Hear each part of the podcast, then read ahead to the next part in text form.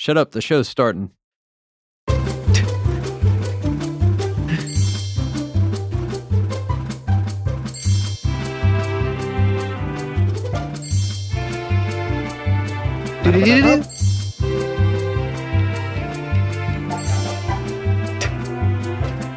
It's got a very Super Mario 64 feel to it. Very much. Welcome to another episode Bienvenidos. of a new, newly titled podcast. Someone else should be doing this as he corrects my gain. Well, I can't correct your gain unless you're actually talking. You're So- right. It. So you Don't gotta do do it. You're going to be doing it as I announce the title for the first time, so it's going to be very awkward. So, Derek, announce the title. Okay. So it is celluloid breakdown.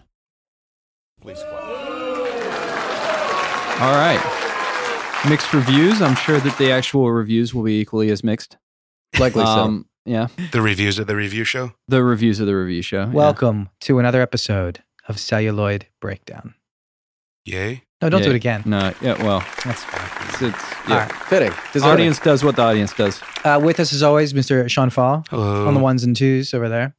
Uh, across the round, we got Derek Laporte. Hello. I am Joey Bonnier. And we also have another guest here, Mr. Tim Snow. Yes. So, gentlemen, what did we watch today? We Some watched- foreign crap. Yes. We watched Sancho the Bailiff. Sancho the Bailiff, Mizuguchi, 1954. 1954. Yes. All right, let's uh, let's let's get dive right in, guys. First impressions. A surprising lack of Sancho the bailiff. I will I will agree with him on that. Yes, and maybe yes, the only that is time we true. I agree, mean, but you I- cannot deny that. that will be a whole that's a i think that's a whole discussion right about the reason why this is called sancho the bailiff Mm. when there's not so much sancho the bailiff Yeah, What yeah. is that a statement on for sure. uh, that kind of stuff Derek, aside from that what do we got let, us talk to you, Derek. You, Okay. you recommended this to us. Yes. Uh, you said this is definitely a Derek pick. yes Um, why? Why'd you first of all? Why'd you recommend it to us? And then give me your first impression. um so i think that uh overall this is probably one of the top films ever made i would say i would say i guess i guess i um i'd have it probably in the top 25 ish your personal my top twenty personal five. top 25 Okay. um it is uh there, there's so much that's going on with the i think that the direction in it is so stellar uh and how everything is set up is really well and like it's got so much love and care behind every single shot and cut and choreography of everything it's pretty incredible um yeah i think it's just an incredible film and i think that there's a bunch of a bunch of scenes in this that specifically stand out as probably stuff that anybody anybody can watch this and like pull something from it in their own personal like filmmaking that they're gonna do or anything like that. So Um. Okay. So, second question: How, Did you really enjoy it? Is this just a film you like? I mean, I know you kind of put it. Yeah, It I seems like you're talking a lot about its influence, its technical achievements. Yeah, But did you personally yeah. just I, like it? I like it too. Yeah. Yeah. I mean, it's very um, it's it's strange in that it's it's melodramatic, but at the same time he pulls back a lot from the melodrama. yeah. Uh, so it's kind of got this balance that I don't think you really see. Uh, I I would say I would put it on like a Douglas Sirk kind of thing, except Douglas Sirk kind of pushes the melodrama even more. hmm Uh, so it's it's kind of like a restrained Douglas Sirk in my I'm just going to pretend you I know what that means. Uh, yeah, he's a he's a director. I assumed. Yeah. All right, uh, Tim. What's your impressions? How did you like this movie? I liked it a lot actually. Uh, I thought uh, it was it was spellbinding for uh, for pacing for me at least. Uh, I uh, noticed uh, we took a bit of an inter- intermission about halfway through the movie, and I uh, noticed like, oh my god, there's still like or there's there's not that much left. I thought there was going to be a lot more to it. Um, but uh, I noticed uh, from the beginning, I just really enjoyed the cinematography. Every single frame had this really dynamic visual depth to it um, uh, that I just enjoyed quite a bit. And uh,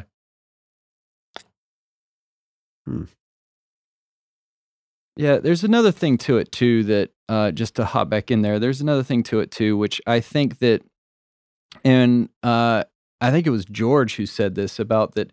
Sometimes films, uh, you get like a, it's like an experience kind of thing. Like you're not gonna sit down and watch this film like over and over and over again. It, it's not made for that. Yeah, no. It's made for like watching it once and then you'll remember this probably Agreed. Like Yeah. 10, 20 years from now. You'll like remember. This, uh, uh, so to me, I'll I'll just give you my impression. I did enjoy it. I went roller coaster kind of with this. I, I first liked it, then I thought it got really boring. Then I liked it again, then it got boring. Then I, I ended up liking it. Uh, it's a fable to me. It really is. It's it, you might call it a folk tale. It, it totally is. It's like a cautionary tale. It's very, it's very, uh, spec- it's very like typical and very in a lot of cultures we have all this stuff where it's just like seminal. You know these stories are probably like passed down for generations and generations and then someone put them on film or someone wrote them down. It seems like that's that kind of thing that that folk tradition.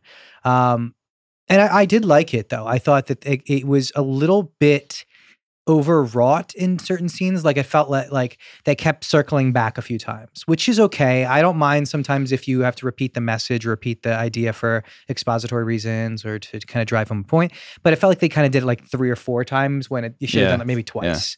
That kind of bugged me uh, but apart from that honestly you're right. Every scene every shot was so well crafted and even if I, I thought it was a little bit too melodramatic it still wasn't it was only in a few moments and it was Yeah. still uh, just very classy in all of its cuts and all of its moments uh but uh, and then the story itself was just honestly good. Like the characters were good. The acting was very good. Um you know you were you kind of mentioned one moment where you said it was kabuki obviously it was like very over the top Mhm. but I thought there was few and far between. You know, Yeah. there was only a few moments of that. There was really a lot of solid, like emotional moments, Mhm. and that's. I mean, eh, they were long. You know, like the moments where we had the suicide and or when when um uh he finds out his you know his mom's alive, all this stuff. You know, but they're just a little bit too long. But any, anyways, besides all this, I, I did really enjoy it. I thought it was pretty. It held up pretty well considering it's from the fifties. Jean Paul. Um, well, most of my review has to be predicated on the fact that I hate foreign films. Um, just you, reading movies in general is something I just despise. Like, um, you know, it's one thing to watch an English movie with subtitles on, but to uh, not have any of the English to me is just extremely distracting.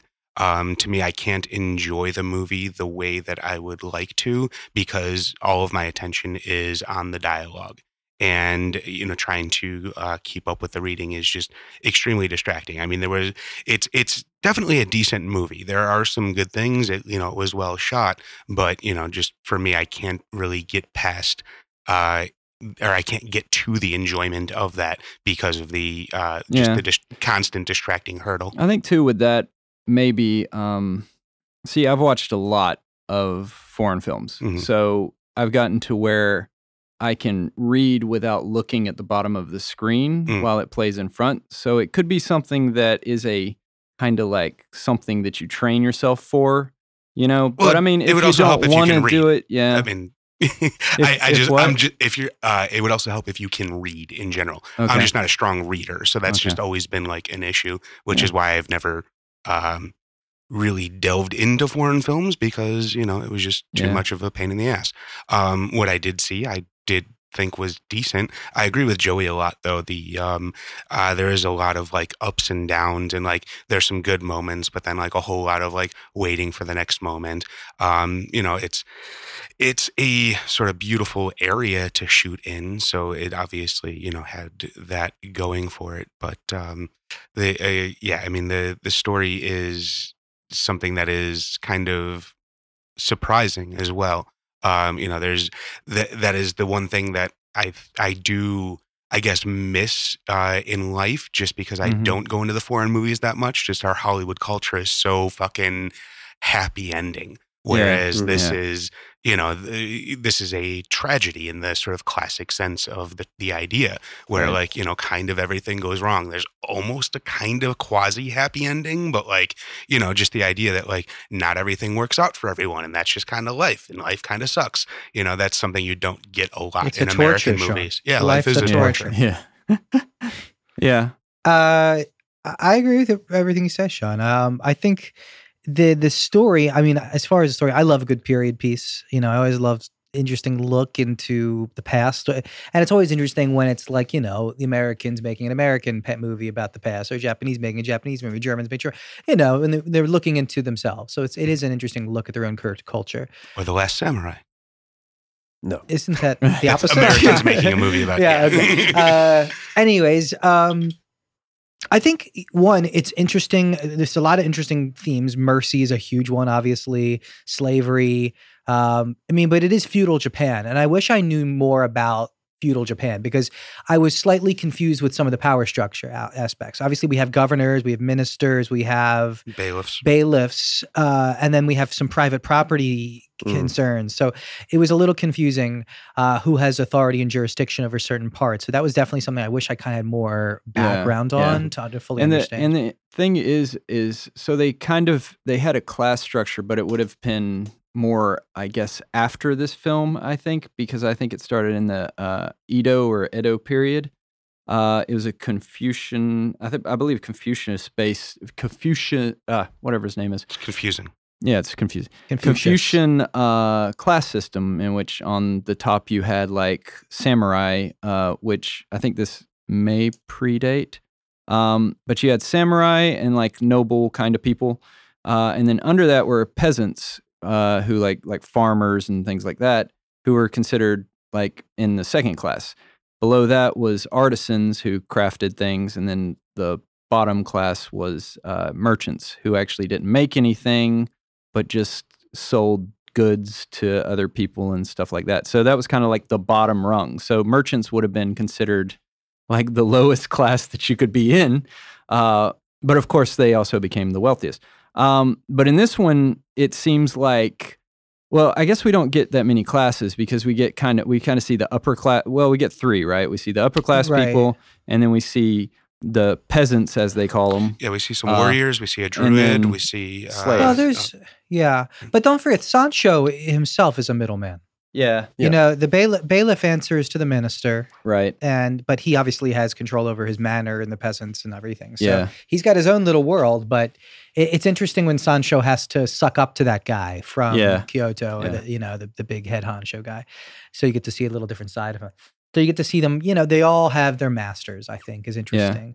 Um, but oh, go ahead. I'm that sorry. part no, that part's put in an interesting place too because it's right after we see him brand a slave right? that yeah, he yeah. has to prepare for this and then this guy so we've seen him just brand this slave very coldly and now he's getting like thanked by this guy about how good of a job he's doing and then he's actually he gets to go like to some kind of places or whatever yeah so uh yeah so you were saying though what were you saying No- Nothing really, actually. I was going to continue about the the time period. I just think it's such an interesting time period that I don't know enough about. And it, to me, they were the way it it says it on Wikipedia was it's the Heian Heian period, which is 794 to 1185, Mhm. which you were pretty much right on there, Tim, when you were saying 11th century, which I guess is the exact time period here. So, uh, I I mean, I don't know enough about it, but it seems that it, again, it's just ar- aristocratic and Mhm. and there's there's there's land structures, but there's you know all the peasants have to work for a feudal lord basically. Uh, but Sancho, I guess, is is a tax collector from what I get, or he's some kind of you know he's he, he gets shit done. yeah He's a I don't gets know, am I things wrong? made by the Yeah, slaves. like a bailiff to me isn't like a a bailiff. I'm always thinking you know in Judge Judy, it's someone who just To me, you I thought it was the sheriff of Nottingham. So you know, Okay, uh, yes, yeah, that's that's- Yeah, I think good. that's probably fair. apt. Yeah. Yeah, that is good. Yeah.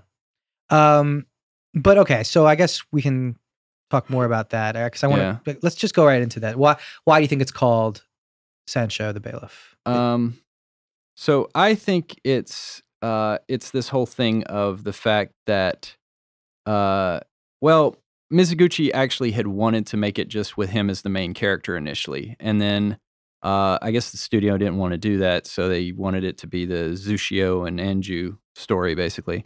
Um, so, but I think the whole idea is that the that our world is uh, these are the people in power. Sancho is like there's so many of them. These are the power people or whatever, and they're kind of like uh, the world's made of bailiffs. You know, basically that's what I think. I don't know. What do you guys think? Yeah, I mean, to me, it's just like naming the movie after the villain. I can't. I was trying to think of like a, Yeah. a comic book uh, version of that. I, Mm. I mean, like Venom kind of pops to mind, but like, Yeah. yeah, it's not exactly that. But like, you know, it'd be like the the Thanos movie. You know, I can We'd- see a version where the, where Sancho is the anti-hero, but he is such a villainous character that you're Yeah. right. Like Thanos, it'd be tough to make a Thanos movie. Mhm. You know, call it. But it, I, I don't know. It's.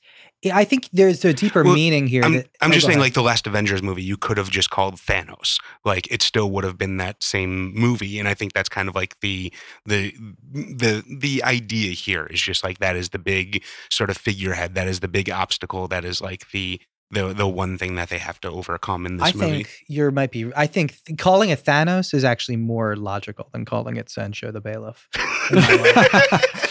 Um, Right. Sancho, Sancho doesn't show up until I don't know, forty-five Yeah, minutes into the this first movie. Yeah. mention of him, and he is- really, even though he is a villain, he's off screen so Yeah. goddamn much. And he but really, his beard is really fucking horrible. and It's honestly, he's all, and even in the the sense of the movie, when he becomes a governor, Sancho is just one bailiff. He like he talks about um, you know liberating all the slaves Oh, in yeah, his yeah. province or whatever. I'm sure they And all Sancho have is a just problem with one it. manner. It's like it's like yeah, he just has a personal thing with Sancho because that's where he was. It's you know obviously he piss, Mm. He hates him and he's a horrible person, but you know he's all politics is it is, local. I think, interesting in that, yeah, it, it, it is an example of Sancho. Is this an example of what it can, what can happen when you have these power structures and you have someone taking advantage of it and you know treating his peasants evil, you know, just for the sake of you know moving up or looking good for his for his Mhm. boss, that kind of thing. Yeah. which is you know again very good story, good fable. What is the so let's let's talk about the story too because it's it's basically the whole story is it's uh the the father has to go away while the kids and the wife um They're nobles though. yeah they're, they're, like nobles at the time And, Yeah. and the father's exiled in the beginning of the picture, and right. Okay, I Right. f- I, forgot about that. So he's exiled because he's he's exiled because he uh, organized a, a, a a peasant He- revolt basically- or not. No. not a revolt he You- didn't want to send off i guess the people to or uh, raise the tax on rice. yeah That's yeah, didn't want to send soldiers off to some Forgot about war and uh, didn't want to raise taxes. right so both those things combined and he knew he was going to be exiled, so he said goodbye to his family, had them leave by Mhm. themselves so they could. I don't know. It was a bad fucking plan, to be Yeah. honest, dude. So you know, good Yeah. job. they joined Armchair uh, what was it it was like seven years later or something i believe it was like there was some time passage there by the way Yeah, right? yeah. By Al Um, Stewart. Time. yeah. passages. and then uh and then they're on the road and then they basically uh there's an area where they can't stay anywhere the lodging is illegal because there's like thieves and slave traders so they trust a priestess and then uh and then they basically get Turns out to be a bad move. yeah yeah, and then they get The priestess sells them out to local slavers, and uh, the mother and uh, her servant are separated from the son and the daughter. And uh, the son and the daughter are sold to obviously Sancho the bailiff, and uh, the mother's brought to this island called Sado to be yes uh, sold to a different uh, slave owner. Yeah, and that's pretty much Hijinks ensue. hijinks ensue. Yeah. yeah, and we see we it it cuts a little bit back to the mother. Only actually one time we Yeah, see but- what's going on with her during Uh, that so, time. like before that happens, though, we we do a ten years later on the kids. Correct. So, are we to Yeah. assume that's ten years later on the mother too, or are we Mhm. flashing Yes. back Yeah. to? yeah, yeah, yeah, we are. Okay, I mean, I think it- so. the the timing just seems weird. Like why? Like I, I feel like that the actions that she took would have been something that would have been happened like as Well, soon as she I think it's was. They understood that it's it- not the first time she did Yeah, that. they too. That's actually true. say the line is that like is not uh, you tried to run away again. Yeah, her There's again. a line where she says that, Yeah, so- yeah. or they say that to her. that So makes Uh, sense. I think that's finally why they do what they do. I, to I her. did miss some lines. I for oh, sure I missed a lot of lines. And I think, Mm. which sucks, is that I'm more with with Sean in that I think I'm a Philistine. I, I really have trouble. I, I know I don't have trouble. I can follow it. I know what's going on, but I know I'm missing stuff, and it Mm, Yeah. bothers me because I'm such a completionist. So yeah, Right. exactly. I, I I know I'm going to miss one line of dialogue, and I and I'm like, ah, fuck, you're right. That would Was that the key line of dialogue Yeah, that, would that- tie everything it together? did. It- and Uh, even we, if it we could switch over to silent foreign films next, guys. that'll that'll fix that, right? Nah, these talkies are very difficult. yeah, right. yeah. Uh, okay, so let's move on to some of these characters and some of the acting from these characters. Okay. Um, my main dude, Z- Zash, Zashio? Zushio. Zushio. Liked him a lot. Yeah, he Uh, was- the- yeah. the- both young and old. In fact, I wanted to say the young actors. Yeah, yeah. Pretty good. Mhm. Yeah. Yep. Fucking kid actors. Yeah, good thought so. job. Yeah. Oh, the acting all around was solid. Again, I thought There They- were a couple standouts, but um, for sure. The- Um, there was but- some. Uh, Oh, yeah, go as uh, Derek referred to, kabuki theater acting. Yeah. Um, like where they when they were uh, kids before the ten years later, they meet uh, another slave that like. Um, I don't even really understand his purpose in the movie. He was like just there to like get their story out of him. Like he sits oh, him down in the barn. the son? Uh, So he's not a oh yeah, yeah, that's right. I'm He's the son of son Sancho. of yeah, the son of Shan- Sancho. Which like, I I mean, I I it seemed like he was gonna ha- play a part in it, and it seemed like he was gonna like try and rescue the kids, but then he just like disappears and never comes back for any reason. Like Right. that And seemed like such a see him- weirdly wasted character just for like exposition from the kids. That's true. We see him later. well, though, yeah, when he comes, I, I feel like his character's redeemed a little bit when you find out that he's left his father's house and renounced everything that he could have had, uh, like on moral purposes, and becomes a monk over in that uh, temple. I forget. Oh, that was that temple is. guy. Yeah, that was Yeah. Taro. Yeah.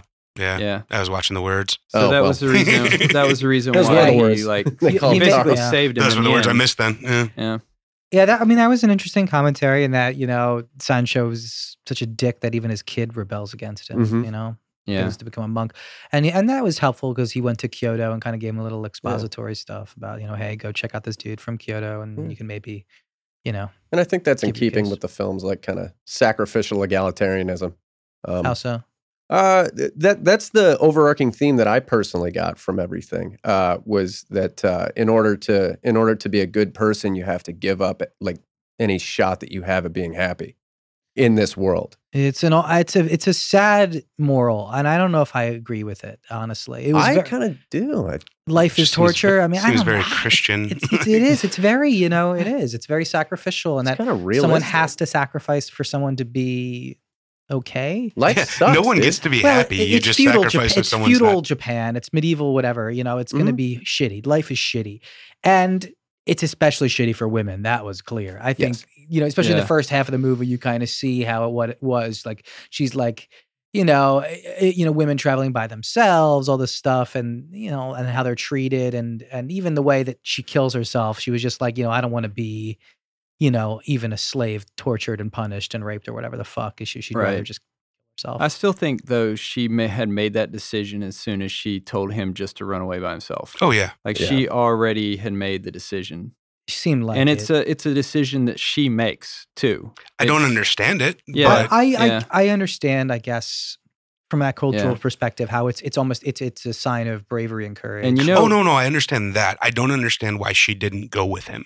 Like if she oh, was, I'm, I'm with you there. if she was going to, if she in that moment made the decision to kill herself regardless, why the fuck wouldn't she just on, go let's with just Well, say him? who she is. because Let's she- explain what we're talking about here, because I just in case. Oh yeah, yeah. yeah. So, Uh, This- uh, Z- Zushio is going with his sister. What's her name? Anju. Anju to They- basically put this the woman Naka Nakimi Nak- Najimi Najimi out to like get killed by the wild birds or out to something. pasture. Yeah. Out Like, to pasture. Just putting her on take a mountain and- Take her Okay, to the mountain. I wasn't like, close- yeah, wasn't dump there- her in there's, the a, mountain. there's a slave woman, uh, Najimi, in was the she uh, diseased or in the house. something? yeah, she was ill. Okay. and uh, uh, she was dying. So rather than let her just get sick and die in the little village that they were staying in or the compound, out of yeah, Um, they uh, uh, Sancho uh, charged uh, fucking Zushio. Zushio. Yeah. Sorry, uh, Sancho charges Zushio with uh, bringing Najimi up the mountain to leave her to die out in the wilderness, and his sister comes along with him for reasons unknown to me, and uh, uh, it's it's up here where uh, Zushio's kind of reawakened by a memory of his childhood with his sister, and he's convinced to Right. Chekhov's branch. yeah Chekhov's branch, Chekhov's branch. Yeah. Yeah, and Plan he's to pay off. convinced to escape. Yeah. And I think that the reason that she chose to kill herself or sacrifice herself uh, here is that like she, they wouldn't have escaped without that diversion. You know what I mean? And the cost of the diversion was that's the her life. sacrifice. Yeah. Yeah, That's And a good then- point. And then Good she point. would have admitted during the torture where he went because Bamboo shoots under the She knew. fingernails. Like, yeah, Um, they're gonna. there's also too the the fact which I actually had forgotten that the that the older lady we're led to believe lives. Um, the one that they Yeah, had that he taken brings up. yeah, the yeah, temple. yeah. she we're led to believe so so she also s- helped in saving that woman by doing what she did so it was That's true. basically two lives Alright. that she saved through her One sacrifice yeah And and Yeah, it's an The old lady's gonna die soon anyway.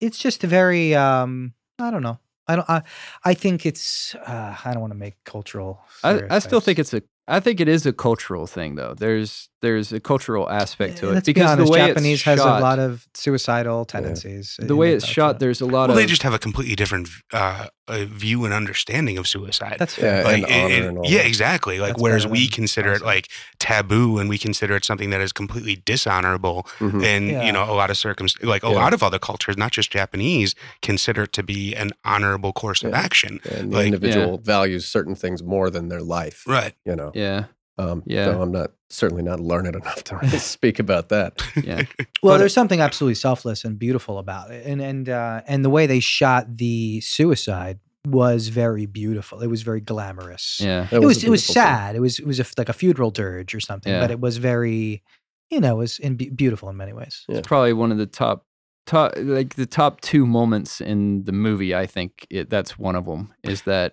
kind of because it goes to like um just to quickly get into that since we're talking about it uh it, it's basically like a circle uh, there's a repetition of the circle image because it's through the branches and there's like a kind of circle on the closer shot Mm. and then when she goes down in the ripples there's the circle coming out then it cuts straight to after that the buddha and then like and there's a circle there as well so it's matching this kind of buddhist concept the movie is absolutely 100% buddhist um they talk about reincarnation very explicitly. They, Yeah, they yeah. they say before the woman dies, you know, come back and as a better yeah better family. and so they're matching the the i believe they call it enzo enzo it's a thing that they do in buddhism it's a concept of Ferrari.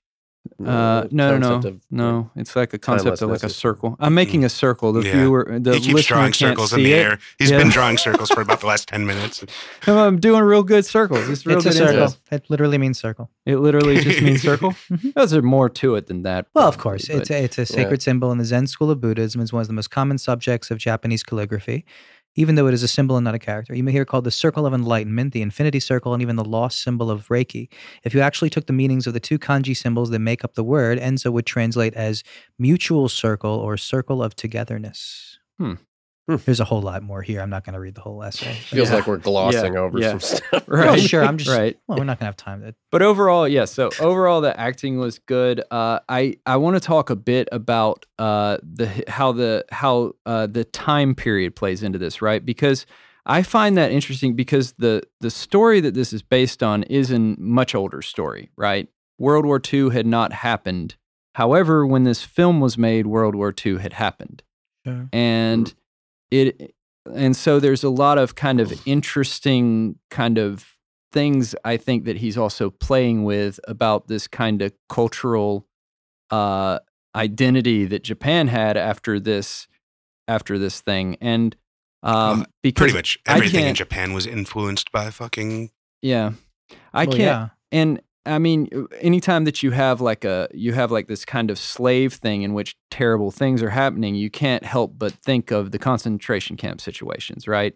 And that at least that had to have played somewhat into his portrayal of that, I would think. You know, um, another thing too uh, is that actually this is kind of a very personal area for him uh, because Who was him?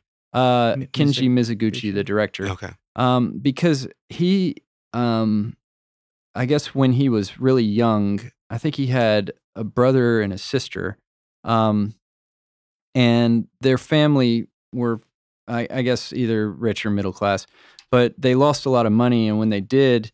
Uh, his sister was actually sold to adoption, which actually means she went she became a geisha, uh, and so there was this whole like and his dad was abusive to his mom so he has this whole history of like kind of uh, his sister's sacrifice for that family and so i think that that kind of plays into some of the stuff there and i what's what's incredible to me is like to know that and then to see how all that is done. Yeah. Yeah. It's not Mhm. done.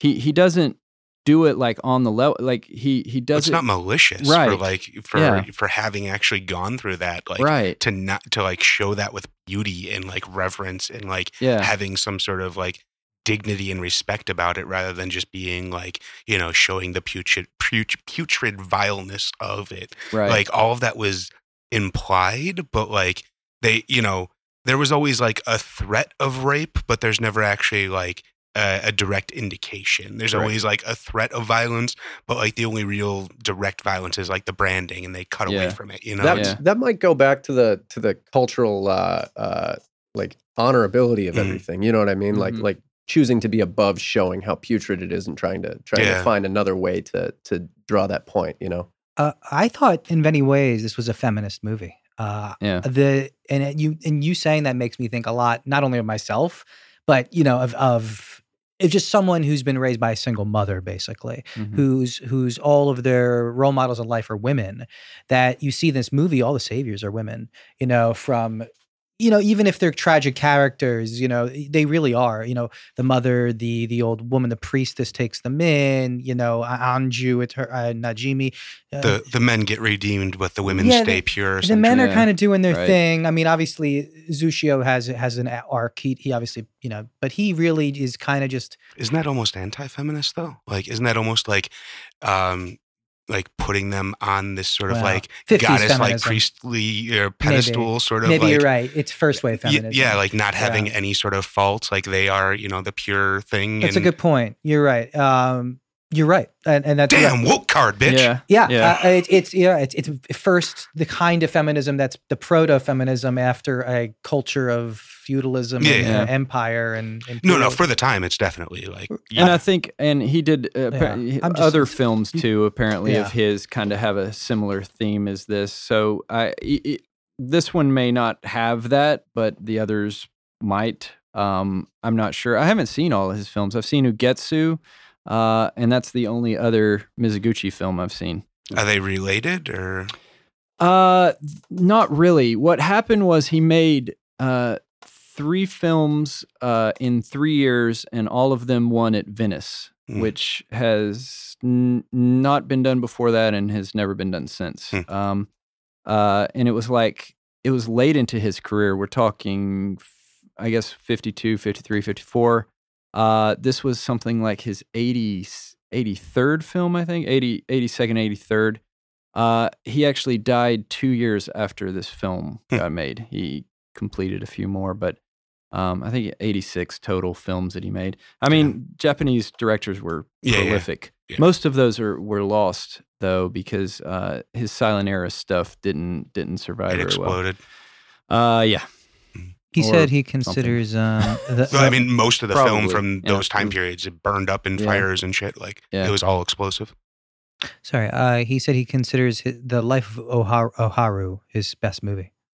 Oh, okay. I always find that interesting when directors say this is my best shit, or when any artist Yeah. says this is my best album, is my best whatever. It's kind of interesting. I don't know. Yeah. I haven't seen it. Obviously, I haven't seen any of these. It says Pinkerton. Um, I, I, I, so this was one.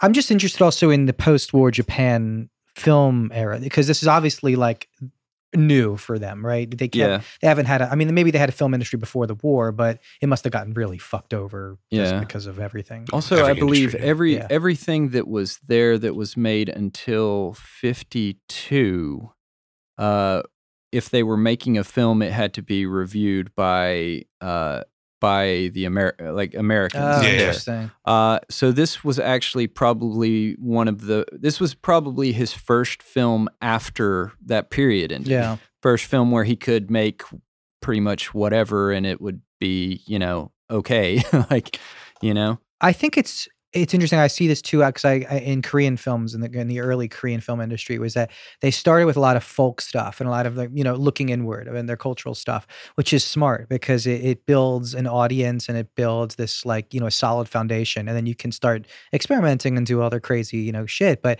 at least you get the solid base for your filmmaking community, and I can see that here because it's not only is it but it's experimental and he's obviously an expert filmmaker and you can see that in every shot but you know we also have this kind of looking back and this understanding of what Japan was like and what it's like now. And I don't know, it's it's it's it's a cool way of uh, starting a film industry. I don't know. Yeah. Anyways, let's move on. Yeah, if we were going to cast it today with uh let's do with American actors. We're going to do a remake of it, right? We're gonna whitewash it. Uh We'll just go with the folk tale. Uh, uh let's uh Emma Stone. So who, Emma Stone is who though? I'm just joking. Emma which Stone is the mom? How many parts will Scarlett Johansson play? yeah, that was yeah, that's yeah, right. yeah. Um, no, so so who- who do you guys think? I I mean, I got a suggestion for Sancho the bailiff. Okay, Uh, Matthew Fine. McConaughey. Mm, that's pretty good. Yeah. I could see that. Yeah, yeah. All right, All right, all right. Mm. Got me some I'm just, just slaves. branding this girl. Just running man. this here ranch in old school Japan, man. What do you guys think? uh, is uh, Chris Pratt the main guy? I could see that. He's kind of got the Uh, same kind of pudgy face. Yeah, the pudgy face Yeah, and like Jake the, Gyllenhaal in it. Jake, Gy- yeah, Jake. He's Jake got might that be good. ability to smolder. yeah, he can go a little Yeah. bit dark too when he. Yeah. Yeah. and then you can and then you can Maggie Gyllenhaal. Oh, Ah, brother, sister, nice, good job, Gyllenhaal. So I was gonna go Cusacks. Oh, the Cusacks. God, no. Now Joan that's a and- film. fuck John. Joan Cusack. Matthew you McConaughey haven't- essentially. Matthew McConaughey, Joan, and John. John Cusack. Hold on, I want to know what you have against Joan Cusack. You said that Oh like she God. pissed in your face. or You gotta something. run Yeah, wait, away. yeah, let's go No, back. she yeah. pissed in my face. I might be into it, Oh, but uh, no, I, I just I can't stand her. Uh, for some reason, like when she's talking, she looks like she's trying to eat her own face. I just love Joan. She's Cusack. so great. I, I want to make Joan every. Cusack since uh, I wanna like remake 16 Candles. I want to remake every John Cusack movie with John Cusack. Absolutely. a Let's good do idea. it. Let's do it. It's horrible. I feel You know, like you could do that. that Or that's like a good Super Bowl commercial. You At just do least like the that, yeah. biggest scenes. That- She's holding the jukebox. Yeah, she's in You get Con Air. Yeah. She's got those From, flip uh, That's a different That's a- movie that's if a she's holding a boombox. fucking jukebox. Say anything? It's Say a anything. He's boombox. holding a boombox. Oh, Jesus. I said jukebox and Yeah. boombox. I'm sorry. Your sound guy. She's she's Jesus. tougher though. She could she could hold a mistakes. She, jukebox. she is. She's sturdy, man. She could be. She's She's holding a jukebox. Joan Cusack gonna look through the window. I'm telling you what. Yeah. Fucking Wurlitzer, She's in uh she's in that Shameless show, right? I saw that. I didn't see that one. I saw that recently, and she's like, uh, I was like, man, Joan Cusack, she really, she really can hold her own, huh? Mm. Yeah. The old woman that dies should be Kathy Bates. ah, Ooh, yeah, could be. solid. So, Mhm. so, so, uh, so. Wait a second. You want Chris Pratt to be To carry carrying Kathy Bates Kathy through the woods. Bates through the woods. I like that. I like, I like that. He's like trying, and her feet are just like dragging the ground behind. I gotta say, I was impressed that that Zushi was able to do that. I Yeah, was that's like, pretty it- incredible. I did He not. was struggling a little bit. You can see. Yeah, He- You know, trying to I'm like, her how are back. gonna carry her for miles and miles? it was. It's probably a long Yeah, way. up a mountain, no Well, it's, less. it's it's Yeah. a movie, Joey. He doesn't have to do it for all of the Ah. miles. Like, Are you sure? Maybe Those he's are some method, long takes, though. Those are some long, Long takes. take, Those shot, were- shot Yeah, on location. Yeah. so, uh, what about Joey's uh, sound? Joey, my tell sound? us all about the sounds of this movie. I actually have my own little. Oh, Uh-oh. Joey's first. Tim's got some sound I, news. ca- I, Oh. I want. I'm All anxious. right, I well, want to cool. hear. Yeah, let me make a fool of myself first because I Mhm. certainly don't know much about the sound, and I don't. I, I don't want to speak to the actual sound design of the film so much as as as to the score. Um, Score. I think uh, I think you guys mentioned earlier that there were some moments in the film that you thought dragged a little bit, and I, I would, uh, you know, I'm just going to venture a guess. Was that like the stuff that kind of happened in the slave camp? Uh, that's definitely a portion. Yeah. Yeah, Yeah? It, it wasn't just one portion. Yeah, it was like it's- three or four or five. It was peaks and valleys the Yeah. whole One way through. thing that I noticed that the only time that there was non-diegetic music in the film was outside of the slave camp, and I, I was thinking about that Mm. during the film about Hmm. how like every time that you'd hear any sort of music, it, it Mm. had like a strict diegetic uh, origin um, in the story. And I thought, you know, like what a what what a great way to make the suffering of the slave camp feel very real Yeah. and very much more like uh, you know give it give it's it a, not glossed over at all. It's yeah like- it gives it a, a documentary reality Yeah. you know it's it's it's grittier you know and perhaps that was the way that Mizoguchi was trying to uh, show the humanity of of what had happened to you know his own family It's also about perspective. So whenever you do diegetic music, you're immersed. So it's it's always about saying, do you want the audience w- with the characters or viewing the characters. And it's that Mm. sometimes it's that simple. You, if you want them feeling what it's like in a slave camp, give them diegetic music. You know, Yeah. if you want them, you know, feeling this is a romantic comedy that we're looking at two people falling in love, give them non-diegetic music. Kind Yeah, thing. and But I it- think he played with that line between diegetic Sure. and non-diegetic music Sure. really, really well. You know, especially in the uh, the transition between the two scenes of uh, you know hearing the the girl singing it in the hut to when Right. we cut to uh, his mother over on Sado. Yeah, I think what Tim's getting at though is that like most directors probably would have still mixed it up. Most directors probably wouldn't have like stuck to only diegetic sound in the the slave camp. Like, and I Sure. think that really, I, I think he's right. I think it did really add to the the realism and the sort of um, I don't know, the despair of what it was supposed to be without again getting too like in your face and like gory and gritty. For sure. Yeah. It's also, you know, ahead of its time in many ways. You know, that's that's kind of a, a modern thing that he's doing in the 50s. Uh, I well, I mean, I, I, I would venture that that's still a lot from the. I, I mean, I don't know a whole lot about the history, but my understanding is a lot of like the stage history of Japanese theater would be similar sort of tactics. Like you're not how do you play with whether it's diegetic or non-diegetic in a, in a theater? just. as- I mean, there's a band. Like, there's either people on the stage playing music, or the, it's coming from the orchestra pit. Like, oh, okay, but that's like, not. That's well, no, I'm I'm just saying like the the simplicity of like you know having to, uh, you know, you don't just cover the stage in blood, so you think you have other more subtle ways of showing these sort of things. Yeah. I agree. I think uh, the reverb is a big deal. They don't they don't have the use of reverb after before the 40s really, or even in the 50s is really primitive reverb. We start getting spring reverbs and plate reverbs, the technology to make any sound sound like it's coming from a distance, which is very you know a big deal in the, that, that now it's a fucking click on Pro Tools, but Yeah. big deal back in the day. Uh, anyways, um, I love the music too. I thought the music was a lot just beautiful Japanese traditional instruments and Mhm. just you know a lot of really great uses and even of small glissandos you know you, you didn't realize it but they're they're somewhat increasing in, t- in pitch. And i think that people forget that glissandos even though we're talking about it in terms of western music and it's an italian word and it's a western thing it's a common thing. And they've actually done a lot of studies where they do a lot of these things like glissandos and crescendos and they've and they've given these pieces of music and these cues to um, like aboriginal tribes tribes in africa tribes in the amazon you know without you know other human contact and they feel the same way. So you know you can increase the pitch on anyone and they will automatically feel tension increasing. So it is an internationally universal thing. So no matter what music you're listening to you can always have that little you know tool in your pocket. Um, they also did a lot of interesting, like high pitched whines, a lot of like instrumentation using drones, using like just single tones, which was very modern. You know, it was very, you know, very ambient style, almost Hans Zimmer. I'm going to have one tone going. If you guys ever seen the horrible movie Irreversible, that's kind of the same thing with one similar tone going on. You see Irreversible? I've not been put through Yeah. that. I don't think It's no. a quite the ordeal, but whatever. It's got and it's trying to make you feel uncomfortable. So it has one tone kind of in the background underneath everything. Yeah. Not like that train. Um, one more I thing. thought that was a button Sean pressed for a second. Train coming through Joey's. Yeah. it was just the editing was fantastic. The sound and the the camera coming together. The a lot of J cuts, a lot of wonderful. You mentioned the diegetic stuff. A lot of drums that you would hear just adding tension to the scene. All of a sudden, you realize, oh, okay, we're we're we're coming to a scene that where there's going to be running and action. So it really did a lot of like setting setting you up using sound design and instrumentation and drums to set you up the alarm itself like the, just the guy hitting a you know a wooden block Yeah. just really just added tension and broke up silence and and gave it so much to the story I, it was just so well done in all these little moments it wasn't it wasn't overdone it was subtle it was diegetic in some moments so i love that I noticed too, kind of. Uh, so that that flute thing that they play, like right at the end, That that's really really, high flute, yeah.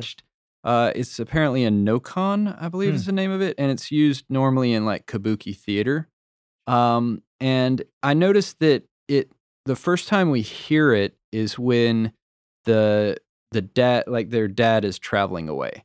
Um, and so I feel like at the end they're kind of bringing that that may hit like sure. that's kind of the theme his theme and they're kind of bringing all of it together because it doesn't it feels weird because you've got it's a little kind of off almost because you've got that flute and you also have yeah, it was like dissonant. the Yeah. slightly so, dissonant for sure. So I think that it's basically saying that even though it's supposed to give you that feeling that even though the two of them are there, all four of them are there. You know. I agree. I Mm. also thought, and then maybe this is reading too much into it, like everything, Mhm. but that final shot where it's cut over into you see like the the valley and the Yeah. two kind of islands, and that was that final moment where you, you fade in, fade into black. Thought that Mm. was kind of symbolic of that kind of separation between them, and Mm. also with like life and death kind of thing Yeah. too.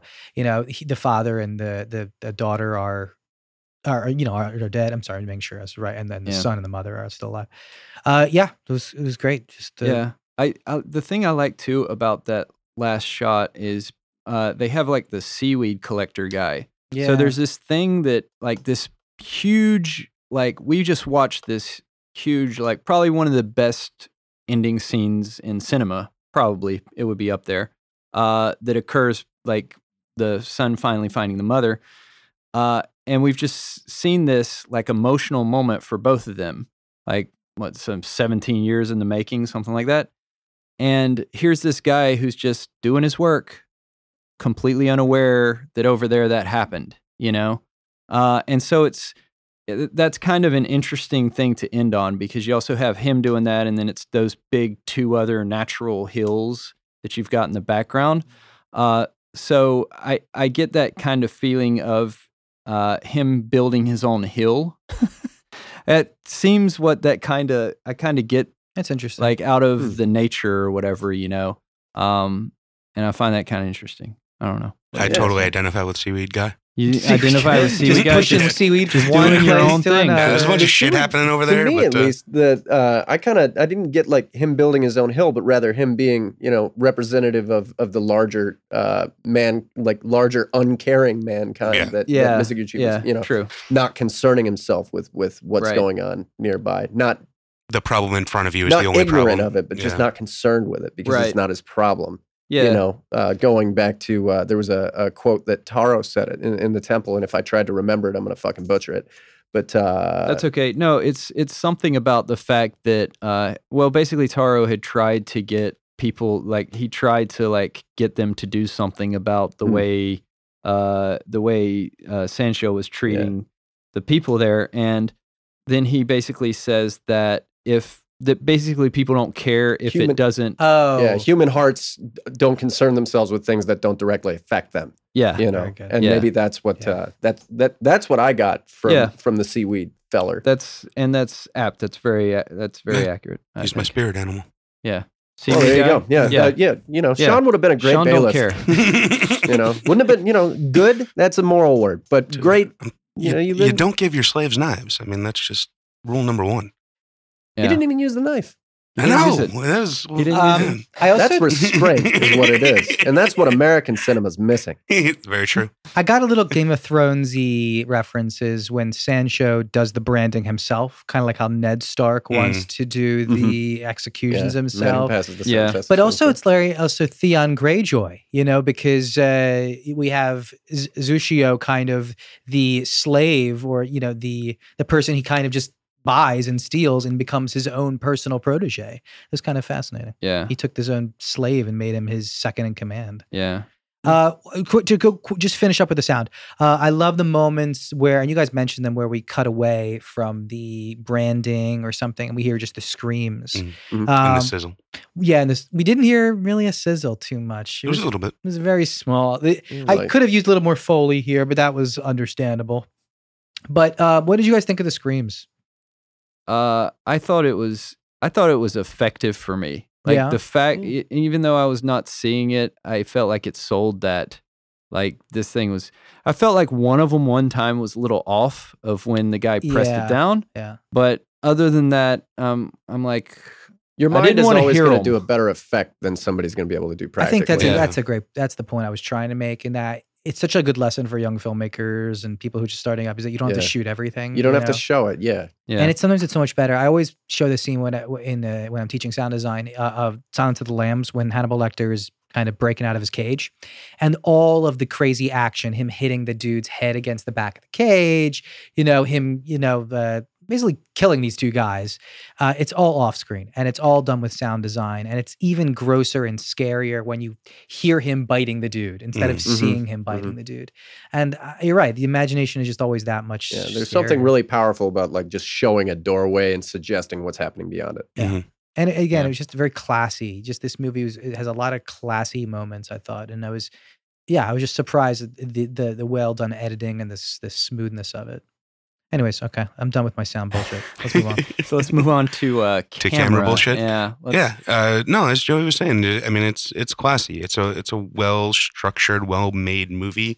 It's you know well shot. Unfortunately, I didn't get to enjoy most of it because I was fucking reading it. Um, but Well, what what you did see? Let's say. Let's talk about no, that. Um, it is like I said, it's it's well crafted. Um, unfortunately, the uh, the digital conversion uh, left quite a bit of artifacting uh, that was bothering me. Um, but uh, beyond that, I mean, it looked like they cobbled together some uh, decent prints and smoothed it out quite a bit. So it is certainly watchable. Um, I, visually, it has like almost a a stagey feeling to it. Like a lot of it looks like it's all location. There might have been, you know, some stage stuff in there, but Mhm. like the lighting itself just feels very like, you know, uh almost like I love Lucy-ish. Like it's very bright everywhere. It's very like everything is I don't want to say overly lit, but like definitely not film noir. Yeah, it's certainly Yeah, not a dark yeah. film at all. yeah. No, yeah. It's it, it it has the the feel of a much like happier or the look I should say of a much happier movie I think. Yeah. But it has a um uh the the camera is very restrained though. So it's Yeah. just uh the camera's in the right place to show you the thing that you need to see. Um it's not crazy all around. Uh, there's Right. some very subtle movements that seem to be motivated and seem to like work in the moments. Um, I don't think the cinematography necessarily drew attention to itself as much as it like was putting you in the place. So there was a lot of like use of foreground and middle ground and background to like you know make you feel like you were almost an observer in a lot of it Mhm. it's a lot of like sort of you know peeping tomish sort of stuff where you're like you feel like you're another slave in the camp a lot of times you feel like you're you know watching through the blind or through the like windows and shit with people Right. so yeah, I mean, it, it, it does a good job of like, of I think, putting you in the in the story in the the area without Mhm. like really being noticeable, which I find uh sorely lacking in most of today's cinematography. Um, I Mhm. think you know too many DPs are out there trying to show off and spin the camera as much as possible. Where like just putting it in the right place to show us the fucking story is your job. yeah. Yeah. I feel like he worked really hard in this to make uh, the technical aspects of the film as unsuggestible as possible. Yep.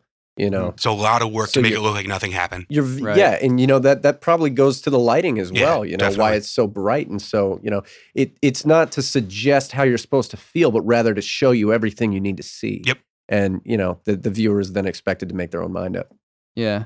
There was a lot of uh I I do like a lot of the times in which because you there's some long takes in it which you don't like if you're watching it and you're not paying attention, you you feel like he's cutting Mhm. because it does deal a lot in that depth.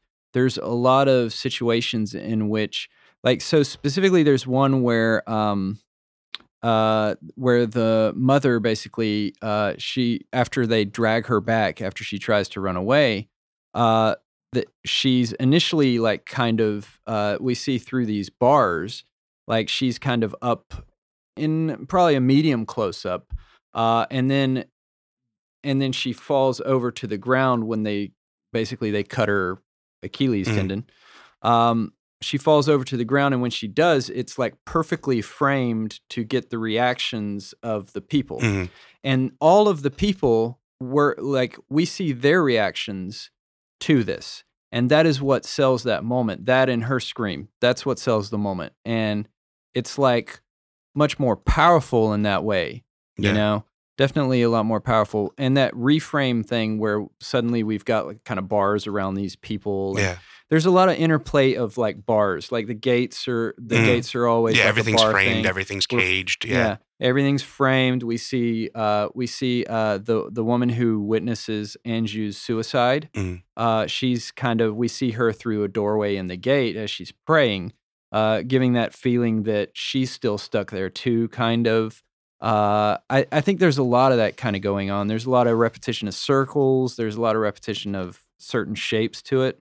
One of the other moments that stood out to me, just kind of like in a example of just the restrainedness of you know the camera usage, uh, the scene where the um, uh, where the bailiff first meets the I think it's the governor before uh, the original governor. Mhm. So he's like sitting on the ground cross leg, and the governor is like sitting up a little bit higher from him. And there's a moment where like he gets excited because the higher up guy says that he might invite him to, to Kyoto or something, and he gets like excited and just kind of shuffles a little bit closer. Mhm. I feel like so many directors would be just like automatically into an extreme close up on Right. that, but to like keep the camera back and just like let us see him in that world and like see how small he is compared to Mhm. everything else and just kind of like that that dichotomy between them and then like when he shuffles back to yell at his other characters like just that like six inch movement really told us everything we needed to know about that character like Right. he's diminutive to this guy but he's also in charge of these guys and just like the way those little Mhm. movements happen like Yeah. i don't know i think I- it was really nice I agree. I, I would like to know what's on the cutting room floor because it seems like he, I don't even know if he does coverage, but it seems like he picks a shot and it's a fucking great shot and he mm-hmm. does it. And he does it really well. And you're right, it tells a story, really covers everything. Then, and I, there was only a few moments where I was like, hey, can you flip around? I kind of want to see that that person's Right, yeah. face looks like. yeah But, you know, it, it's a well constructed master yeah, like, exactly. It's like, and that's one of the hardest things to do Yeah, and it, it was clear that it would put a lot of thought into every composition of the shot and the blocking and the, and mm-hmm. the choreography and all that stuff. So it wasn't bad with it. And there was really only one or two moments where I was like, just flip it around, kind of see their face. That's all. I want to see a little over the shoulder, traditional, over over. But that, other than that, not really. It was real. I, and you're right. I thought it was fascinating because I did not notice a lot of the long takes. It seemed like it was well broken up, and it was just kind of we're moving. Here's the shot. Yeah. We're moving into another frame, and here's the shot, rather than this constant liquidy, flowy movement thing. right. Yeah, there were a few oneers that you pointed out, like during the film. It's like, oh shit, this is a oneer. Yeah. All right. There was a few times where I was so surprised. Yeah. Um, there's also like another scene that I really liked uh, that he did something visually that that you can kind of take from now, uh, but it was actually it's more I guess with the blocking.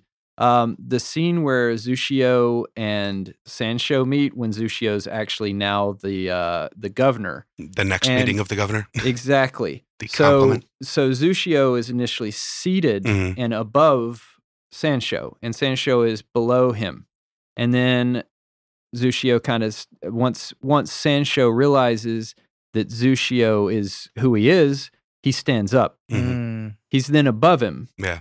And then we go later to where Zushio stands up, who actually ends up being a little shorter than him, but at least he's got the tall hat, you Yeah. know. So he's actually He is Mr. Hat now. He's Mr. Hat. So, uh, but but he actually stands up and then gets face to face with him, and that kind of blocking gives kind of that concept of the Sure. characters when they're in control, or I'm doing stuff with my hands again, Yeah. guys. I'm Ups and up, downs ups and, and- downs Yeah. of yeah. And so I, this is one of those times in which probably like he's.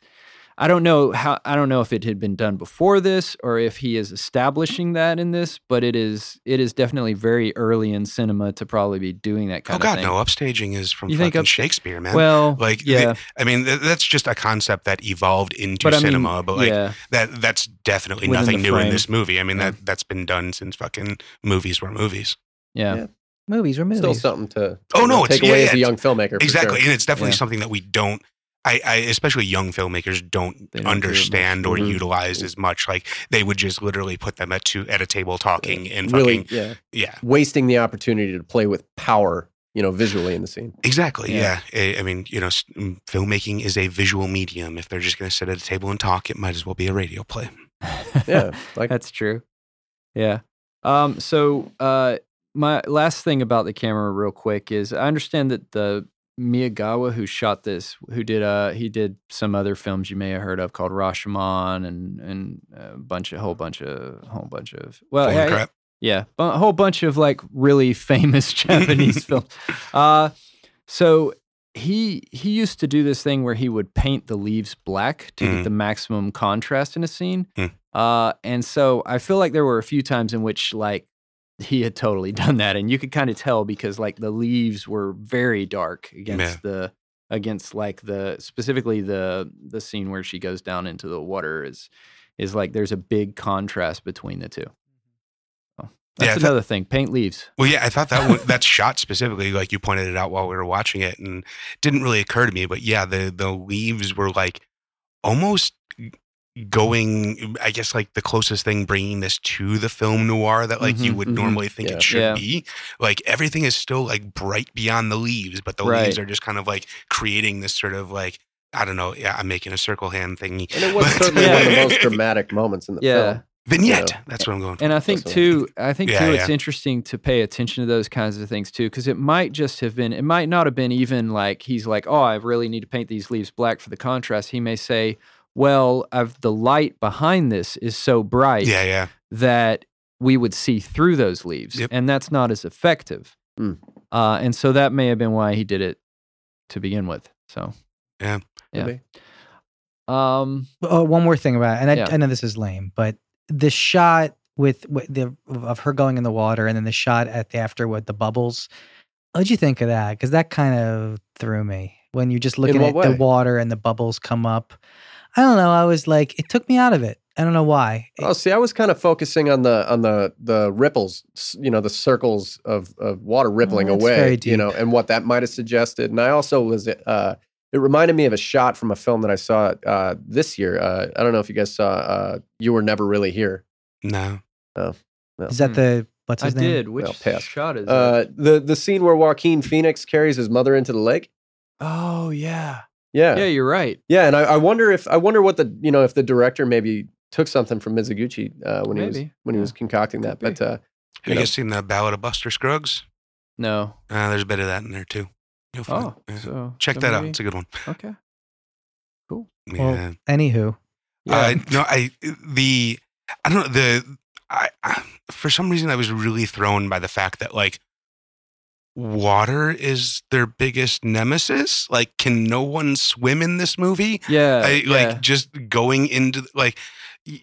Do do they not float at all? Like, is it like the way that their costumes were that we like we Yeah, just don't know if assumed they that they would have been dragged down? Well, no, I'm just like, is that a common thing? Like, where it was that culturally they just didn't learn to swim, or is it like the you mean? costumes at the time? I Like, they how- literally just walked into I the think it may ocean and died. bit of an artistic That's not choice something that because- normally happens. No, I mean I think it's very old school. It's very Greek. It's uh, you know, it's it's how they it's how you would often portray suicide in Greek tragedies too. So it's it's very I guess my question is: Is that more of a realistic portrayal, or is that like an artistic envisioning of a suicide?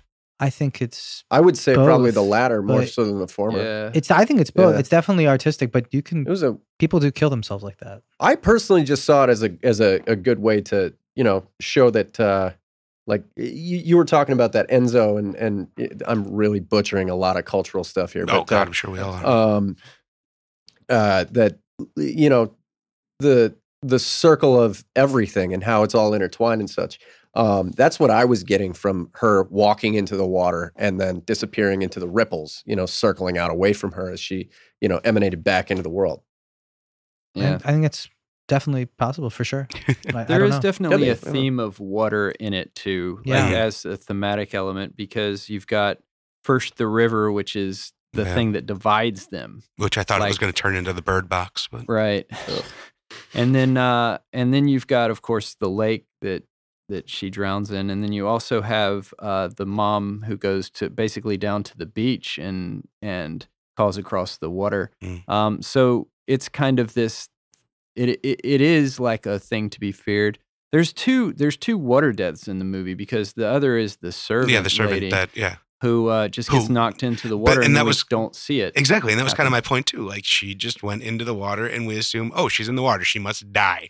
Like Yeah. I just I think yeah. it's it is artistic in that sense because uh, it's also like the water is the separation between this life and the afterlife kind of I guess the thing. thing It's that Yeah, bumped me the most is because like that scene when they are first abducted there, they're literally like two feet into the water and they're screaming about their kids and there's like seemingly no reason they couldn't jump off the boat at that point. But like I, I don't know, it just seemed that's more of a way they shot it. I think.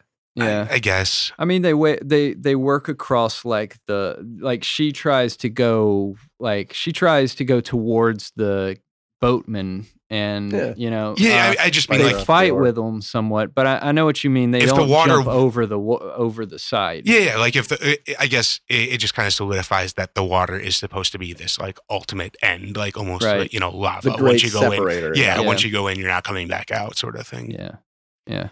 Uh, you know, don't forget, in, you know, in uh, whatever feudal Japan, there wasn't this. There was a huge fear of the water. You know, they they, they were on islands. That they Uh, I feel like if you're an island culture, you might think about swimming. well, they know it's swimming, but it, it's it's just the unknown. It's just you Yeah, don't yeah. you know you never been anywhere else. you know, Fucking Cthulhu's out there, man. What you gonna do? I mean, just traveling to like the next island over is a big fucking deal. I'm True. sure in 1100 or whatever the fuck. You know. Yeah. I don't know. Okay, let's move on. Yeah. Um, so if we were going to tell a story about like, since this is kind of like a old folk tale Mm. kind of thing, uh, imagine we were going to do a a movie version of an American folk tale. What what would you guys pick? Fievel Goes West. Fine film. Fine film already made. Film. Mm. Already made.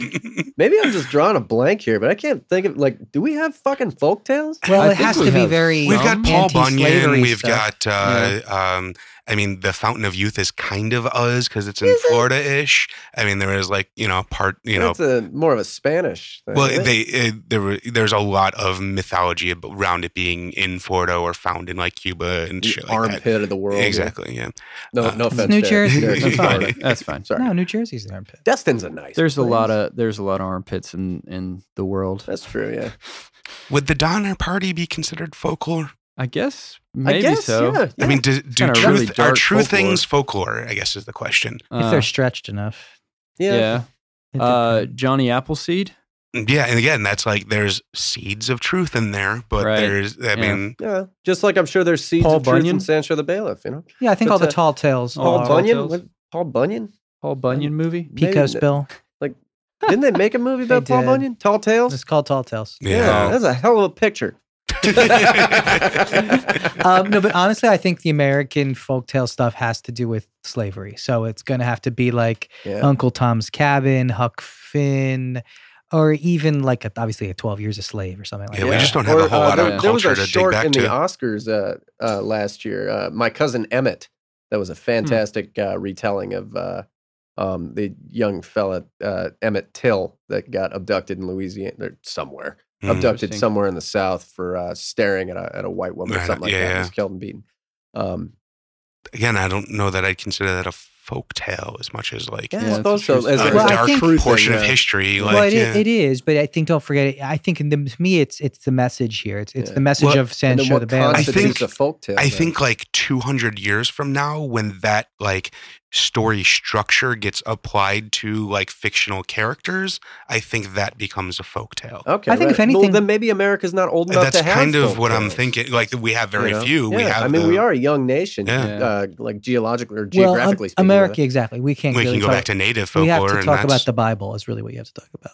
Yeah, I mean, ours is all European wants folklore and that? Well, that's Hansel our. and Gretel. To be shit. honest, that's our fol- fables. Those are Yeah. our folk tales. But I mean, our. I say that you like as a bunch of Judeo Christians, which is a Well, no, the- I mean, bad thing to say in Re- general. regardless of Yeah. your religious views, the Bible Religical. is a uh, a plethora of uh, folk tales and storytelling. Like there are tons of stories that can be derived from there.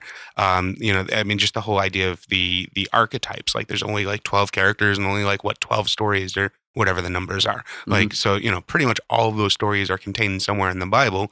You can extrapolate them into pretty much anything you want. yeah, Yeah. you Yeah, I know, I, think- mean, just look at Darren Aronofsky, man. Noah was weird. What a guy! yeah. Uh, but I am kind of jealous of. I know this is a random thought of cultures that have such a deep history. Not that I. I mean, I guess I could go back to Jewish history because I'm Jewish, but you know, um, just America. We've such a. We can't really go back a Yeah. thousand years and say, okay, we can go to this city and look at the ruins. we and this can, but there's a couple of genocides before that. Yeah, it's a, we could look at the Native Americans, but that's not quite the same. That's not my, you know, what I'm saying. It, it's it's just interesting to be able to I live mean, in that- Japan or live in France and say, okay, I'm going to go to Versailles and see what But I happened mean, a thousand years ago. That's all I'm Mhm. trying to say. The, but there was still tons of migration across all of Europe as well. So just because you are now French doesn't mean that you For have sure. any connection to any of the folk hmm. good tales of France. It's a good point. You're I right. don't know. mo- No, you're right. Modern countries are not the medieval countries they were for sure. I- the the genetic representation and makeup is not. I'm not any- talking genetics. Well, I just mean, that you're right. Anything's if you're going to talk about all- lineage, if you're going to talk about like you not being Native American, so we can't, you know, talk about their stories. Like, I don't know. That's like the story of the land. Like Sure. that is. But if you're in you're if you're in modern day France, you still share that French culture. Whereas like we're in America, but we don't share the culture of Native Americans because uh, shouldn't we? I believe we should. I don't believe we do. No, we we well, we are starting to we appropriate is what we do. We name our football teams after. in them. that. Hundred percent. Well, yeah, that's you a know, cer- in, in certainly a thing. entirely Yeah. cosmetic ways or uh, ways that scratch us. I don't know. I don't know what I'm trying to say necessarily.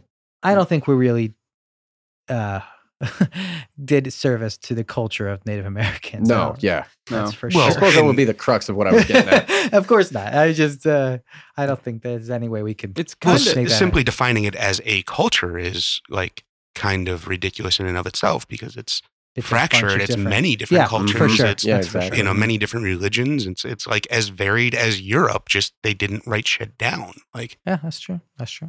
you know and and they don't so it would be nice to be able to have like an old folk tale that is ours that could be applied today and actually reference something current going on you know or at least recent When you say And be able ours, to you mean make- America's? yeah uh, the, I mean, it would be it's uh, actually in theaters now called The Kid Who Would Be King.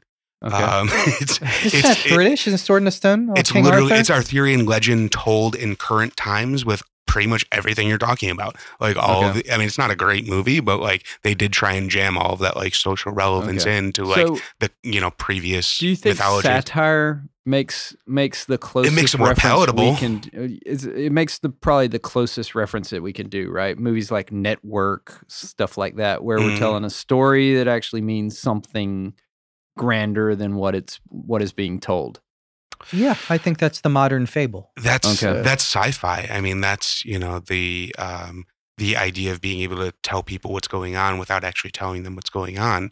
So you know that goes back to the you know sort of like this this evolution of like if you look at the sort of sci-fi cinema from different periods, they all sort of reflect what was culturally going on at the time. Mhm. So like in the 50s and whatnot, we had like a lot of the pod people and like people were afraid that communism was going to take over and they were going to like figure out, you know, how to, you know, control all of us and we would all just be these, you know, automatons. Whereas like, you know, then, you know, we gradually change what we're afraid of, but it all tends tends to represent like something larger in the cultural zeitgeist. So then the American folktale is just uh, overcoming censorship. Po- I mean, that's, that's part of it, certainly. Yeah. I That wonder what that says about who we are as a people. right uh, oh, we're at the tippy tops. Sure. all We- right does anybody have anything else that they want to talk about about this movie before we like rock right into a imdb review of it yeah. Any errata? Anyone? Does anyone have any errata? I think Errata? that was the errata. was that the errata I That feel like the yeah, we kind of yeah segued Okay. into that very We- nicely. we- okay well All right, on to the IMDb. And uh, now into the IMDb uh, review. So one of the things that's interesting about this movie is that I could not find a one star review of it. I could not find a two star review of it. I could not find a three star review of it, a four star review of it, five star, but a six star review.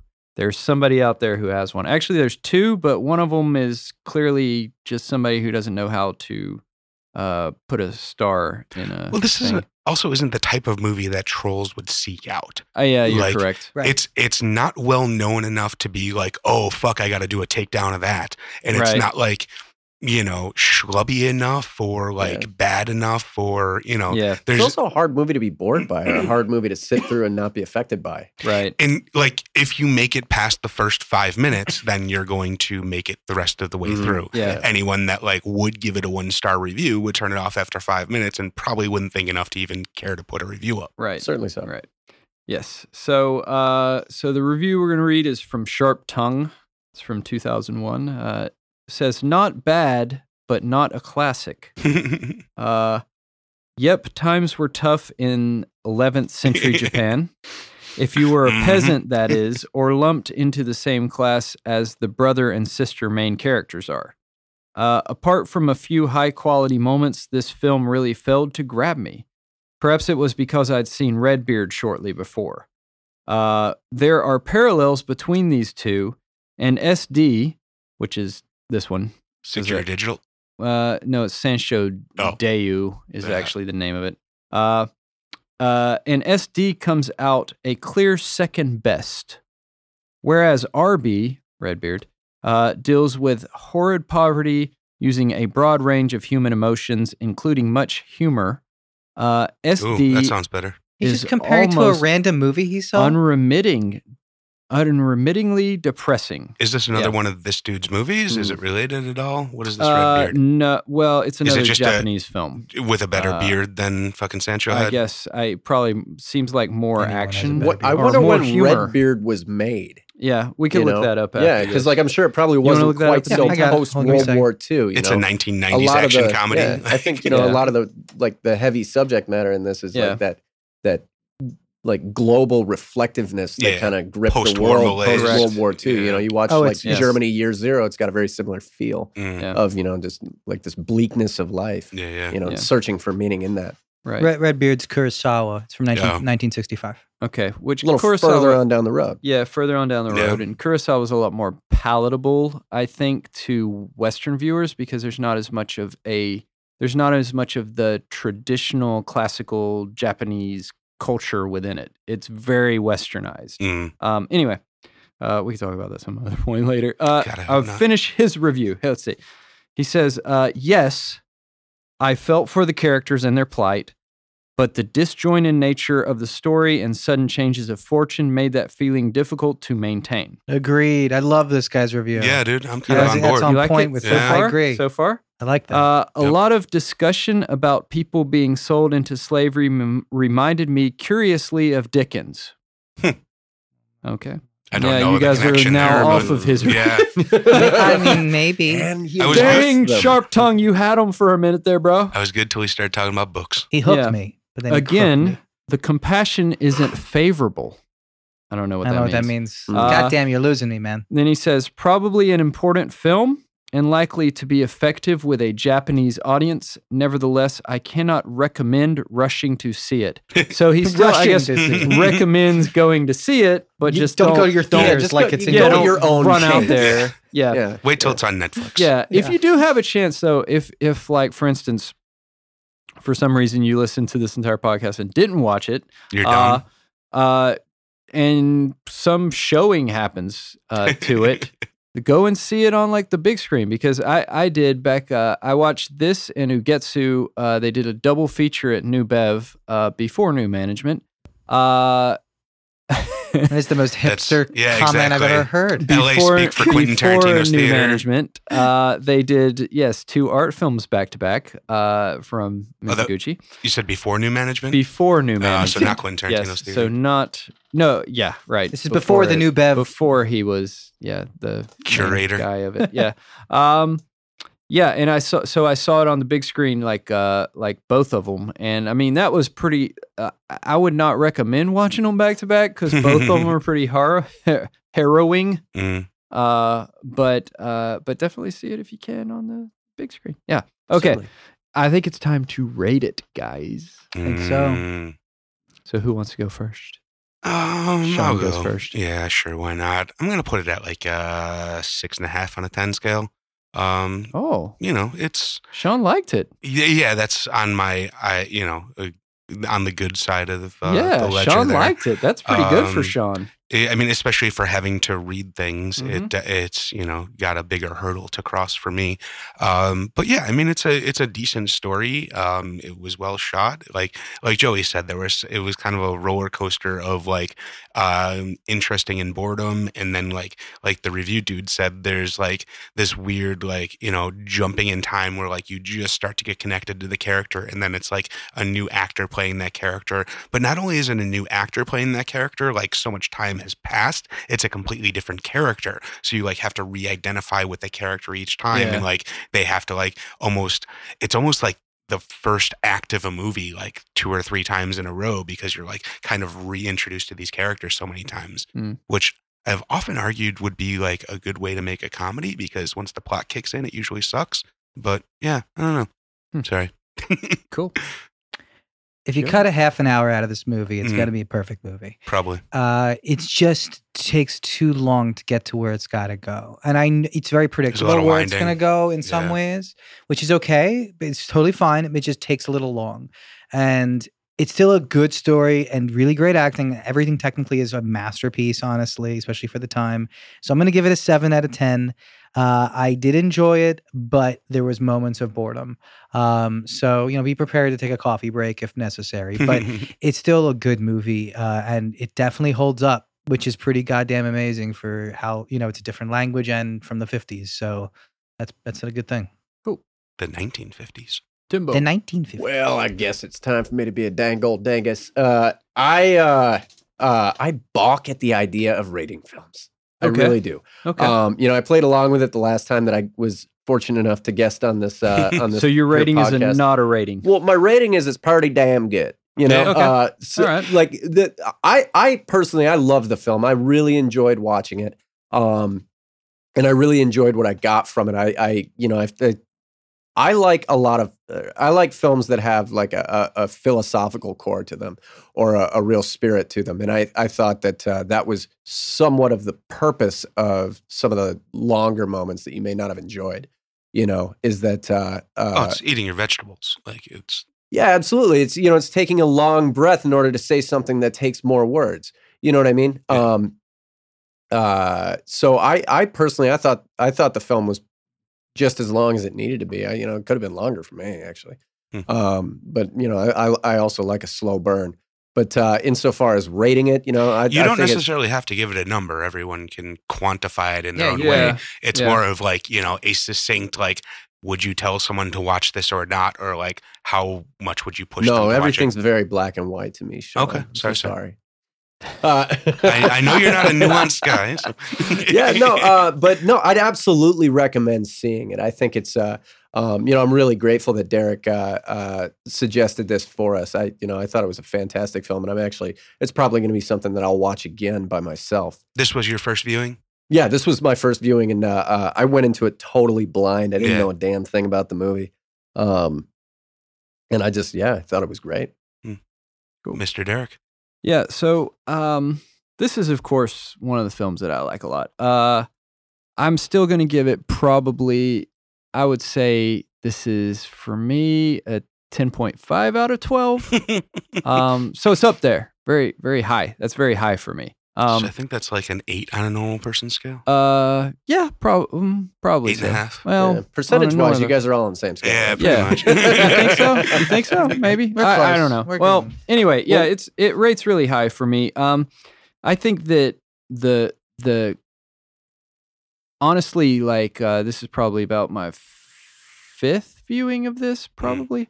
Um, over the course of like a bunch of years, though. Um, and it it's interesting how it does like it does seem like it's slow. His pacing is kind of slower than normal. Um, I think that everything that's in it is very delicately placed into it and has importance across the entire film. And everything is repeated. There's a lot of like everything that's planted is paid off later. Uh, there's, um, uh, you know, he's got even the rule of threes that we talk about a Mhm. lot of the time. Like, say something uh, that you say something three times in a movie to like get across the importance of it. Um, definitely it got really it really builds uh it really builds until uh until the end and i can feel i feel that motion for the most part there are a few type times that it kind of seems like i think that that jump uh which which you kind of talked about actually the jump where we go from uh them as kind of kids to now they're 10 years adults, later. the 10 years later and we see immediately Zushio doing this terrible thing Mhm. uh then it it's it gets us like like oh man what happened in these you know like Mhm. he's gone he's just gone down down down down downhill right? And all everybody else's reaction to how he can be so cruel and do that. Uh and then that happens um and but then I think that that starts that starts his arc kind of Mhm. over again, which is kind of interesting because then we see later him uh, in probably my third favorite scene in this movie uh, when he releases all this, like he tells the slaves that they're all free, and uh, it's in this like really super wide shot. And actually, I think Schindler's List actually has a s- scene that's almost exactly like this, uh, where he's like going, where he goes through the middle of the people, and uh, he's telling them that they're all free and everything. And then, uh, and then we kind of he walks off screen, and then we cut to the guy that he branded, and he gets down and talks with that guy and says, "Can you ever forgive me?" And uh, and so it's it's it's great. It's to to me it's really great because it it manages to be really emotional and and gets across some level of melodrama without doing it too much. The horrible things that happen, it feels like, are like more horrible than we ever see in movies. Honestly, Mm. we hardly ever see anything this terrible Mhm. like happen to people, and yet it's still handled with such delicacy. You know, PG. like, yeah, it's handled with such delicacy and like a sure hand and and extremely well directed. A lot of stuff to get from this. Would you say that, like, because you said you've seen this five times over the years, would Mm-hmm. you say that you got anything new from this viewing? Well, I think things. So I think things. Um, I think that you get more. You, you see more of the things that are set up because I I remember the basic structure. I remember kind of where it goes, what happens, that kind of thing. So I can actually see how he's placing the pieces now. You know, he's kind of I. It's like in chess, right? You see the moves that he's making finally, and that that is almost uh, that maintains my interest from just the technical standpoint Mhm. and everything, but it still emotionally affects me too. Um, and I think it's because things in your life change or whatever, um, and then some sometimes these things become even more weight. And that moment at the end that's so great is where you know he says that I forgot my father's teachings. I, di- you know, and then she says, "What nonsense do you speak of?" Like you remembered your father's, you followed Yeah. your father's teachings. That's why you're here right now. And that moment is like just, you know, emotionally. But Mhm. I didn't cry though. But nobody cried. nobody cried. we cried. bought tissues. we bought tissues just in case. Yeah, And there Mm. will be some people watching this for the first time. I think that will probably cry because certainly. And I think in um, I think in in different contexts, I think I Yeah. may have been more A dark more theater. affected. Yeah, you know, rather than Yeah. like you know, there was also the occasional dick and fart joke from from you know the peanut gallery Mostly here me. of us watching it. Yeah. Right. Um, you know, we all, we all played our part. Uh, Yeah. That you know, kind of And, and kept- humor humor helps people kind of get through it because I mean it, I I think if you guys didn't have humor for it, it'd, it'd be pretty tough. It's pretty tough anyway. Mhm. Um, There are some moments of humor in the I mean. movie too. They do have Yeah. a few funny characters. Mhm. Uh, Derek and I laughed at uh, when he becomes the governor. When Zusha becomes the governor, he's got his assistant, and his assistant is this just over the top Yeah. character with the mustache, yeah. like really loud and over. You know, it's he's just a funny guy. So there there are like funny characters. So it, it's not like it's completely dark, which is okay, which I like. It gives you some moments to breathe. Um, yeah, I don't think I can say anything more. I, I I agree with what you said. I think it's a great movie. I'm glad you picked it. Um, I think uh, just to make make one smaller macro point. I just want to think it's so interesting that we have to do this kind of thing because I feel it's unfair that. Yeah, I didn't. I was looking online and all this stuff. People are comparing him to other Japanese directors Mhm. obviously Kurosawa, uh, Ozu, and uh, it makes me think of also like how we what we do with Sergio Leone and Sergio Corbucci. You know, they're two Italians who are contemporaries. We compare them to each other. It's almost unfair. You know, I think it's it's like you know, just because they're coming from the same country, they're three completely different styles. Maybe you're completely different people. It's weird to judge them against each other. Well, I mean, it can be That's all. argued Mhm. that it's unfair to compare a director's work against their own work.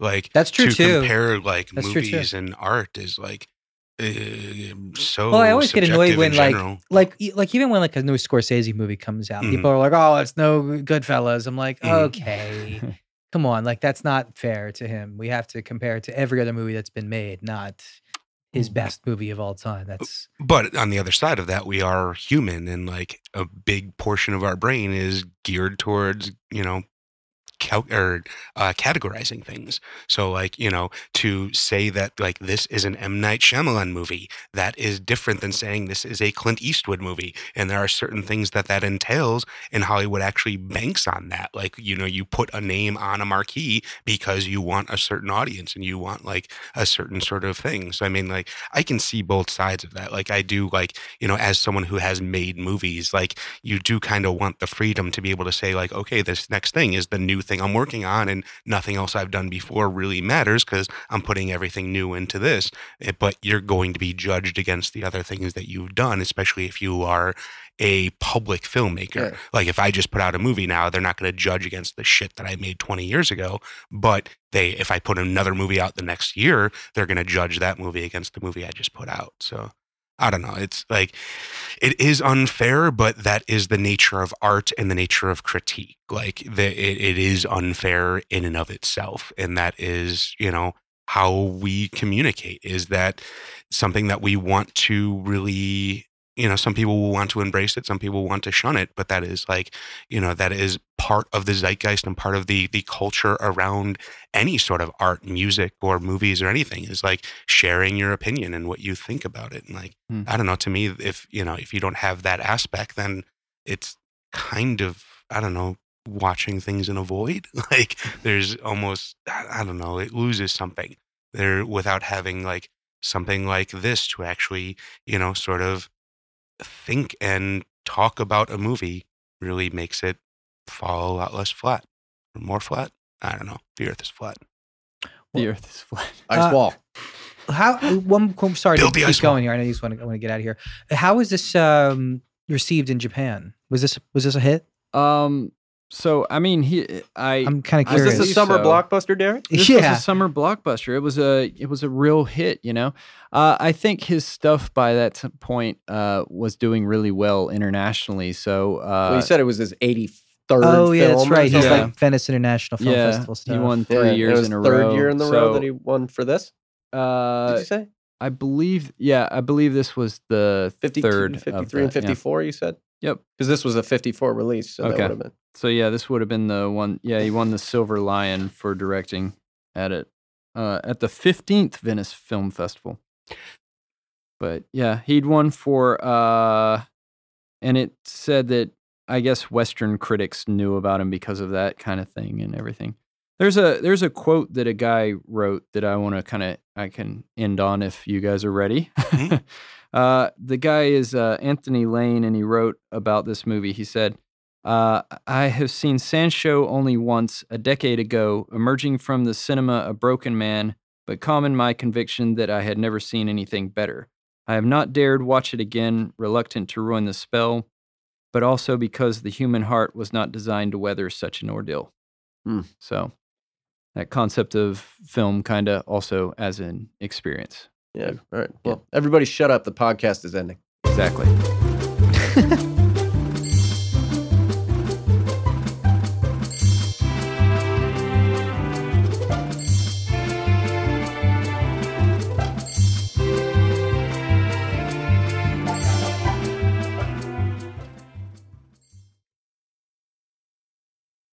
later